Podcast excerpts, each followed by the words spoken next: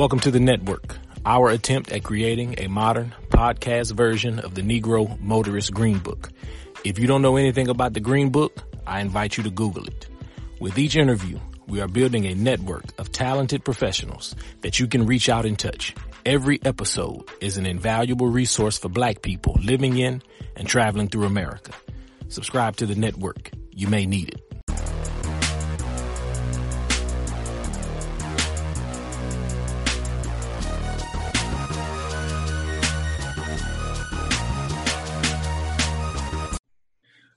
Today's guest, today's honored guest is Marcus Castile. Marcus, welcome to the network. Brother Mike, thank you so much for having me. It's a privilege and an honor. I receive it as a blessing, man. Thank you. Good. Man, I'm, I'm glad to, so glad to have you here. So let's just go ahead and jump right into it. Give our listeners a little bit of background information. Tell us who Marcus Castile is. Man, I grew up in Truman. Um, uh, the neighborhood they call it right across from Rosewood.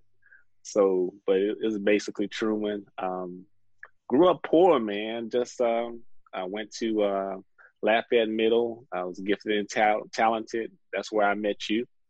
Um, uh, we went. We was bust across town. So uh, it was a, a.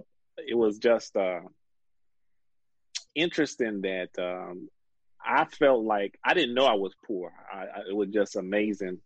Uh, I didn't know I was poor until I really went across the street uh, and, and, and went to a, a, high school buddy of mine's house and and they had real art on the wall. So I was like, man, this is this is this is superb. And and I just took it at that. You know, it was just like, man, I want something like that when I grow up. But uh, just had that burning desire for more. Uh, I knew I always knew I was different. So, but uh, that's who I am, man. Acadiana High, Wrecking Rams for Life, 95. That's about it, man. All right. So, some people may not be familiar with Truman. So, Truman is, is a neighborhood in Lafayette, Louisiana. Describe Truman for us. Well, um, inner city, um, basically, you the it was it was not up to date. There was the the north side and there was the south side. South side was where where the mall was. I remember uh, actually taking the bus to the Acadiana Mall every Saturday with my aunt, and we saw the nice houses and we saw the really nice things, but that's not the side of town we we were on. Truman, Truman was this, uh, was basically the, where the small houses were, the shotgun houses were. Um, it was not a whole lot to do, but um, I, I remember O.J. Uh, Simpson Mouton Pool. That's about it. Um, but Truman wasn't wasn't a whole lot to do. Or ride bikes, maybe get in trouble. Uh, yeah, that's about it. Yeah, yeah. So my grandmother lived in Truman. She actually lived in the Truman projects. You mentioned one other thing that was very interested about being bust. So mm-hmm. I know, so I grew up down the street from Truman in a neighborhood called Wine Alley. Okay. Not mm-hmm. far from Truman at all. Walking, I mean, walking distance, 10, 15 minute walk maximum. But when we got to high school, I was bust all the way to Lafayette High School, which was not so much on the south side, but kind of like on the west side of town. Nowhere near. I lived closer to two high schools than I did to Lafayette High. Didn't realize it at the time that we were still part of the rollout of Brown versus the Board of Education. You know, that we were still being desegregated at the time. You went to Acadiana. What was that like going from Truman to Acadiana? It was a 20 minute approximately drive. This was the other side of town. Uh, I remember having to walk home. Man, it took me all day to get home. Um, wow. Yeah. So, Acadiana, if, you know, this was, you know, it, a whole lot of us were not going there. Uh, it was mainly uh, a Caucasian population. Um, so I didn't re- again. I'm this is all retrospective. I didn't realize that you know this was a, a move to end that stuff. So Acadiana was new. Yeah, we listen. We had no idea. We had no idea. I remember. So we were in the gifted and talented program together when we were kids. Mm-hmm. That wasn't a big culture shock because even when we did uh, go to the the primary school for gifted and talented, you were there, and there were other kids there. You know, so we could still see each other, hang out with each other. It wasn't until I got into ninth grade and I went to freshman orientation at Lafayette High. I had never seen that many white people in one place in my life. It was complete right. culture shock. Complete culture shock. I'm 14 years old and never and that's the crazy thing. So you, you mentioned, you know, there's the north side where we grew up, and then there's the south side, and they are nothing alike. They are nothing alike. And you know, talking to people back home today, you know, they said that those differences are just exacerbated now. That it's even worse now than it was when we were growing up.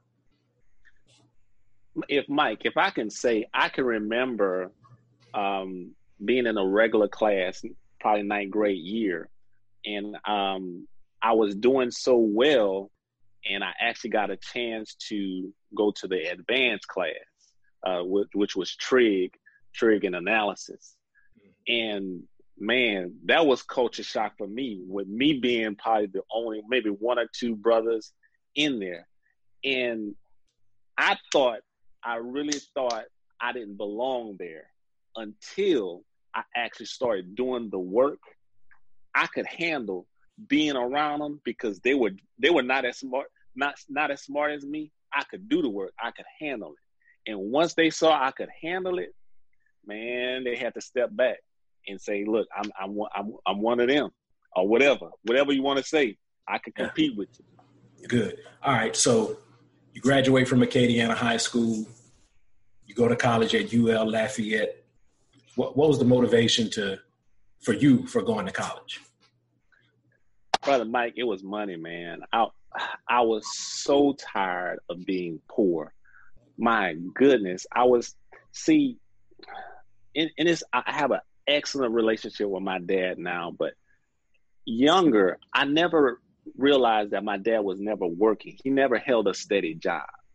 So I can remember this instance uh, about a heater. It was cold. It was freezing cold in my house, and um, my mom actually worked all day. She came home, found out the the heater was broken, and I don't know how the conversation went really, but long story short, she had to borrow forty dollars from one of my relatives uh, or aunt or something like that to get up to buy a heater. That stuck out to me. I mean, yeah. we froze all day. I'm like, and I said, as a man, I'm never gonna have be in a position where I'll be like, I'm gonna have some money. I'm gonna, uh, I'm gonna do what it takes. So, even though I, my major was science, my major was actually money. It was it, my motivation was to get the money. It wasn't about the degree. It was about the money. It was getting out of my present position. So I was going to do whatever I take because I thought education was the key to get the money. Yeah, so that's good. Listen, I'm going to tell you right now.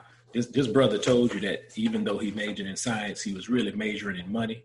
So I'm going to tell you right now, if you want to find him on Instagram or Twitter, you can find him at money, the number four Marcus. So you go to school for science, you come out of UL, and you teach for a little while. Tell us, because you're no longer teaching right now, correct? Right, I'm full time. Okay, so tell us what led to your transition out of education and tell us what you're doing right now. Wow, Mike. Um, so I taught for. I graduated from uh, from college at UL in 2000. Man, um, I can remember talking to the HR person in Beaumont. That's my first job. Uh, she said I was going to be making $31,000 a year. Man, I thought I was rich. I could see it now. I was going to buy my mama a house, buy my mama a car. Man, I was so excited. Nobody could tell me nothing. Um, fast forward two years, I'm reading a book called The Automatic Millionaire. And I found out I could be saving in a 403B. Now, I never, you know, nobody told me this. I mean, uh, I, I, my school was kind of in the hood, so I guess nobody actually came to our school. The advisor never came to our school and told us about it. Long story short, I called my HR, the benefits department, got them on the phone. I said, I want to start doing this. In less than two years of saving 10% of my gross income, I had over five figures in my account. I always go back to what if somebody would have told me when I first started. Yeah. Now, in 2013, um, I was I had uh, I actually step out out of the classroom to do it full time. Um, in less than one year, I helped over 170 educators in Beaumont, Port Arthur area with investing and retirement it was because everybody was just like me. Nobody is telling them how to invest their money. Nobody's telling them about retirement. So people just flocked to me because they saw me. I was an educator. I'm trustworthy. not going to steal your money. So, um, long, couple of situations happened um, in Fort Bend, um, and I was teaching. I was I was accused of doing something I never did, and I said, man, I'm going to put my whole effort into helping people with their money, and I've never looked back. Man, that's that's awesome. Same situation for me. I didn't start in education, but I remember um, I was working at a nonprofit, and uh, whoever was in charge of investments came to talk to us, and I had never heard of anything like that in my life. And they would match up to 4%. But I was so lost. I was so ignorant to investing and they gonna match my money. What what what is that? Man, honestly, I thought it was gambling. Mm. I thought it was gambling. So I did not initially start investing because I had no idea what it was. It it was a couple of years later because the people would come every year the actual the CEO of our company, who was a black guy, older black gentleman named Leonard. He just came and he said, why, why aren't you guys, you know, talking to me another guy? Why aren't you guys investing your money? Mm-hmm. You know, we're, we're giving you the company is going to give you four percent. They're going to match up to four percent. Why aren't y'all investing? And you know, we're just like, man, we don't, we don't even know what this is. So he had to actually sit down with us and and break it down for us for us to understand. And man, I'm so appreciative of that. And I appreciate that what you're doing. So I understand that this is a passion for you, right?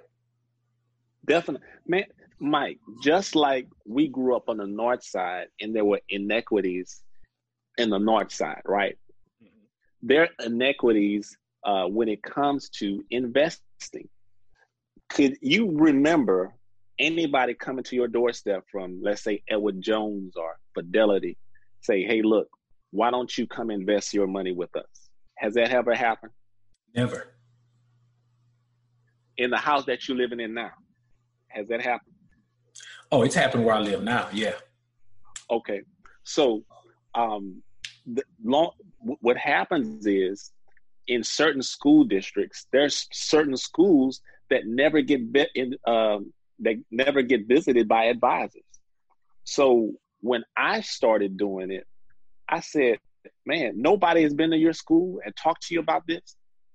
Absolutely not. So it was like I was the first person to actually ex- and start teaching educators about how to invest their money. Now it's more acceptable and open.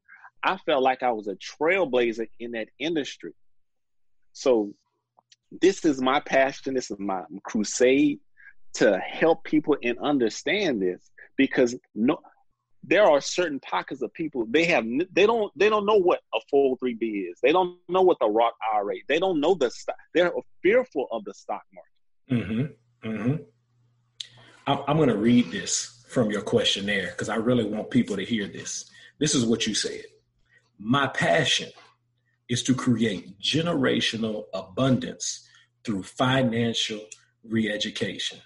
Brother, that that that's solid goal right there. That's solid gold. That's a I'm telling you, man, you plant that seed right there, that's a mighty oak. Mm. I love that. I love that. And here and here's why. We start off every generation from scratch when you have other cultures, let's say, for example, they buy money. What do I mean buy money? They buy insurance policies. Mm-hmm. If you're Asian, the first person that comes to the country buys a million dollar policy. So when that person dies, the next generation starts off with a million dollar policy, with a million dollars. Wow. So it's transfer. So so w- when I talk to people about a fifty thousand fifty thousand dollar policy, they look at me like, I that's not that's not worth my time. But when other cultures are buying millions of dollars legally mm-hmm. and setting themselves up generationally, and we are leaving each other with a bill, and they're giving each other houses and land but we that's well that's that's where the re-education comes from and that's that's what we, we need to teach our people man listen i'm i'm just to read it again because if people didn't get what you just said i want to explain to them that what you just said is that your passion is to create generational abundance through financial re-education. Man you just listen what you just said you just educated me because I never, I know I'm familiar with, let me say it this way I'm familiar with the quote unquote black tax, mm-hmm. right? And that's that's one of those things that causes us to be behind in the generational wealth. But that was my first time, you know, ever hearing that, you know, about when people are first coming to the country. The first person that gets here, million dollar policy. So you're set up when I leave. Man, I, I got to go back to the drawing board. I feel like I got to go back to the drawing board, brother. Man, that's good. That's good. So, um, talk a little bit about the financial game plans that you're creating to help people get out of debt and create lasting wealth. So, number one, people don't need more products. We have checking accounts, we have savings accounts, we have life insurance, we have um, investments, yada, yada, yada. What we need is a strategy or a written game plan to for our unique situation. Mm-hmm. Not for the next man or the Joneses. If you're in debt, when is your get out of debt date? If you're investing, okay, how when will you be able to walk away from the job and have your money start working for you. It ought to be written down. Um, so that's what separates me from the pack. I will walk you through what areas you need to focus on in, in order to have some peace. Working with me will give you peace. Good stuff, brother. Man, that's good stuff. That's good stuff. Before we jump into the next segment, is there anything else any other pertinent information that you feel like you need to share with our listeners right now? Everybody needs a financial goal. I think more people are reactive than proactive. When you can actually design your life, you can design your finances. Um, if if you're in debt, get out of debt. if you're if if your income, it's COVID nineteen time Okay. So many people are looking for opportunities. Many people have their hours cut. Well, what are you doing to enhance or increase your skills? Just because it's COVID 19, every recession, every situation like this, wealth is created. Mm. But if you're listening to the news, you may think, oh, we're the, the, the economy is, is about to die. We're about to go into a cashless society. We all this negative information, but people are getting rich. Right. So right. The the stock market. Listen, Mike. The stock market went from almost thirty thousand to about twenty three thousand. That's like the Dillard sale at the end of the year. That's the time to buy. Yeah. So Tesla, Tesla went down to like 300. Mm-hmm. It's like at a thousand now. So yeah. if you didn't have that training, if you didn't have that understanding, oh, it's a bad economy, COVID 19, no. It's the time to start investing into your skills. Yeah, that's good. That's good. All right. Ooh, that's good stuff, man. That's good stuff. T- tell us what keeps you up at night.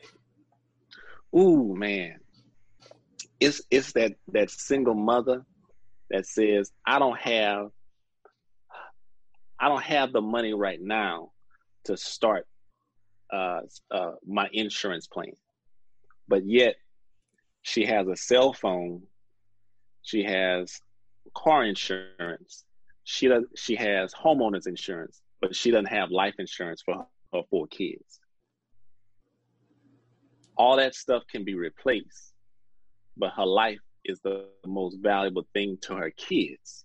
So that's one thing that keeps me up. Number two is the per the teacher just like me, uh, that looks like me, who have no financial understanding, and nobody's going to talk to him because of where he teaches.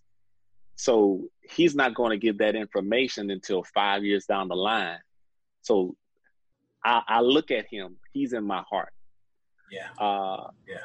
So those are some things that keep me up at night, Mike. Oh man, good.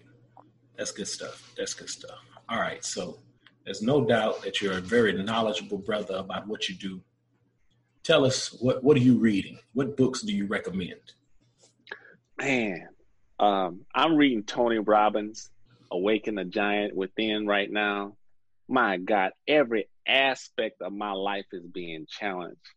My goodness, emotion, my emotions uh, are being challenged. He talks about how emotions are uh, action signals for us to act. Um, so, and it's all based on our thinking. I didn't. I thought you just w- was angry because you wanted to be angry. Somebody made it, but you can control your your your emotions. So I'm getting a handle on my emotions, uh, setting proper goals for every area of my life, health goals. I didn't know there was a difference. And maybe you could help me out, but uh, there was a difference between health and fitness.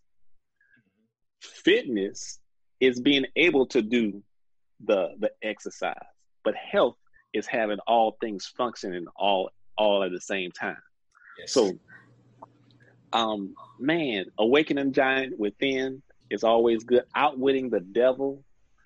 That's an awesome book by Napoleon Hill. Uh, teach you, man, drifting. Drifting is the number one cause for people having no purpose in life. And I was a drifter until I got around people who had purpose who had vision. But um, that's one of the main things that's killing our society is that they have no definite purpose in life. Yeah. Yeah, that's good. That's good. All right. Good, good recommended books. So I told our, our last guest that I'm, I'm just stealing. I'm stealing all of these recommended books. Um, so I'm just gonna put it out there. You know, people who, you know, Christmas, my birthday's coming, Barnes and Noble gift cards, people.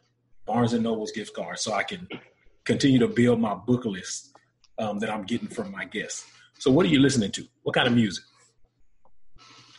Honestly, uh, I love Housefires. Um, don't know much about them. I just love their music. Very relaxed. Um, good good father. Something like um, I also have a unite. I love the new song. I don't know if it's new, but um, you're a man of your word. I'm not exactly certain who made it. Man of your word as well. Uh, United Pursuit Refiner.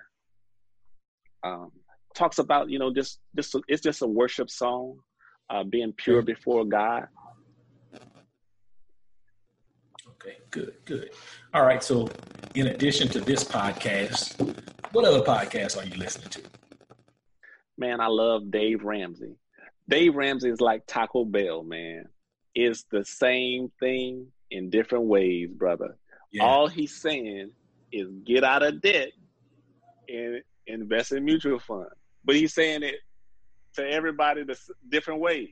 Yeah, that's all he's saying. I'm I'm a Dave Ramsey disciple myself. definitely, listen, definitely. What else? Anything else? Uh, I listen to uh, Michael Kitces. Uh, he's uh he's more so for our industry, but um he he's sharp, uh, he's a real sharp guy. Okay. Okay. Mm-hmm. All right. Uh, I'm sorry. I'm sorry. Can I add one more? Yeah, go ahead. FI. If you there's a movement called financial independence. Okay. Now it's extreme. I'm talking about if if if there's two incomes in a household, you're actually gonna your spouse is gonna save everything that she has, everything that she makes, and you, you're gonna retire at age 40 you're going to retire at age 55 with a million dollars, things like that. Mm-hmm. So the FI movement, uh, I follow that real close. Okay. Okay. Good. That's a good one. All right. So we're going to shift gears, change lanes here a little bit. This segment, this next segment is called Rapid Fire. It's actually my favorite segment. So I'm just going to take these random questions, throw them at you. First thing that comes to the dome. That's what I want you to give it. That's what I want you to give us. All right. All right. Now, this question I ask everybody. This is always the first question. If you had a superpower, what would it be and why? Wow. I, I, think it would be motivation, uh, the ability to motivate people to come out from where they are uh, to to inspire um, because I see so many people just stagnant. So I would I would have that that ability to motivate people instantly, regardless of where they are, and actually bring them to a, a higher place. Okay, good stuff. Good stuff. All right, question number two: If you woke up and had two thousand unread emails, and you could only answer three of them, how would you choose which ones to answer? What would give me the most value? How could I provide the most value to uh, that person? So it would definitely be a priority. That would be it. Okay. Okay. All right. What's the first thing you do when you get up in the morning? Thank God, man. Um, I'm I'm I'm a grateful heart. Every day I think about what do I have to be grateful for, and that gets me so excited. Um, my many people have. I used to have a blueprint of maybe I'm not a, a millionaire, maybe I'm not uh, where I want to be, but man, I start thinking about where I could be. You know, uh, where I come from, how far I come along, and I just start being so grateful. Uh, I have, I'm, I'm blessed, man. Okay, okay, all right. This question is a little different, so I'm gonna throw you a little curveball here. Okay, who have you met that you wish you hadn't? oh goodness, that's a good. That's a man. That's a God. I wish I hadn't met uh, my mentor um, because he he inspired me to the point where I can't turn off what I have. it's like he's put off uh, he's put in me a lot of um, uh, courage to step out in faith and now it's like now i'm finding my gift. It's like almost like neo in in the matrix. It's mm-hmm. like you've always had it marcus. You you what you're doing right now you've always had it. So uh it's i can't turn it off. And that's why i, I just kind of i'm unleashing what's in me now. And you can see it right now. Yeah yeah. Oh that's good man. That's good. We got the neo of financial advisors on the call tonight. All right here we go. Last question. What fashion trend do you just not understand? Oh man. As an educator i can't understand slabbing. So not not you know you have to explain that to people. Oh, I'm sorry. When you wear when you're wear you wearing your pants below your pants on the ground. So if you if you your pants without a belt and you holding them, you you don't even have a belt. You just holding your pants walking around. You slab it. So I cannot understand that. So never will. Never will. maybe maybe we just old. I don't know. Right. right this, last segment, this last segment is my favorite. It's my favorite segment. So, my brother, who I think the world of, told me that you cannot give people advice they didn't ask for. You just cannot give unsolicited advice because people don't listen to advice that they didn't ask for. The crazy thing is, I didn't ask for that advice from him, but it birthed this segment called You Didn't Ask. You didn't ask. So, what unsolicited advice would you like to share with our guest this evening? The stock market is not your enemy. It's a place where you can leverage. And leverage is not a bad word. You, your shoes your shoes give you leverage to walk. Um, your, your, your, a wheel, a wheel allows you uh, leverage for friction. So the stock market actually allows you compound, compounding your efforts as far as your incomes is, is concerned. So if I were you, I would learn the stock market. I would learn how to invest my money. I would uh, not be fearful of it I would get on YouTube and start small. Uh, start with companies you recommend you uh, you understand. Do not invest in anything you don't understand. So start with where you're spending your money already. So get into the stock market. Learn the stock market for someone that you know and trust. Um, if if it's not just one stock, diversify through a mutual fund. So, um, but but definitely get started and get started now learning the stock market. Great advice. You didn't ask, but there it is. Brother Castile, the Neo of financial advisors. Thank you for blessing us with your presence tonight. Marcus Castile, welcome to the network. Thank you so much. Wow. Another great episode. Thank you for joining us this week on the network. For more information on today's guest, Money Marcus, my homeboy, be sure to check out the show notes, especially if you're an educator. He can help you get your finances right. Also, be sure to check us out on Instagram and Facebook, the Network Podcast. While you're at it, we'd appreciate it. I'd appreciate it if you go to iTunes, give us a five star rating, or simply share the podcast, tell a friend about the show. Every kind gesture helps us move in the right direction. If you haven't had the chance, be sure to go and listen to the bonus episode, Common Sense Conversations about COVID, and then make sure you come back next week for episode nine with Joseph B. Robbins, the owner president of J. Robbins CPA LLC. We're going to continue to talk about financial literacy. Until next time, peace.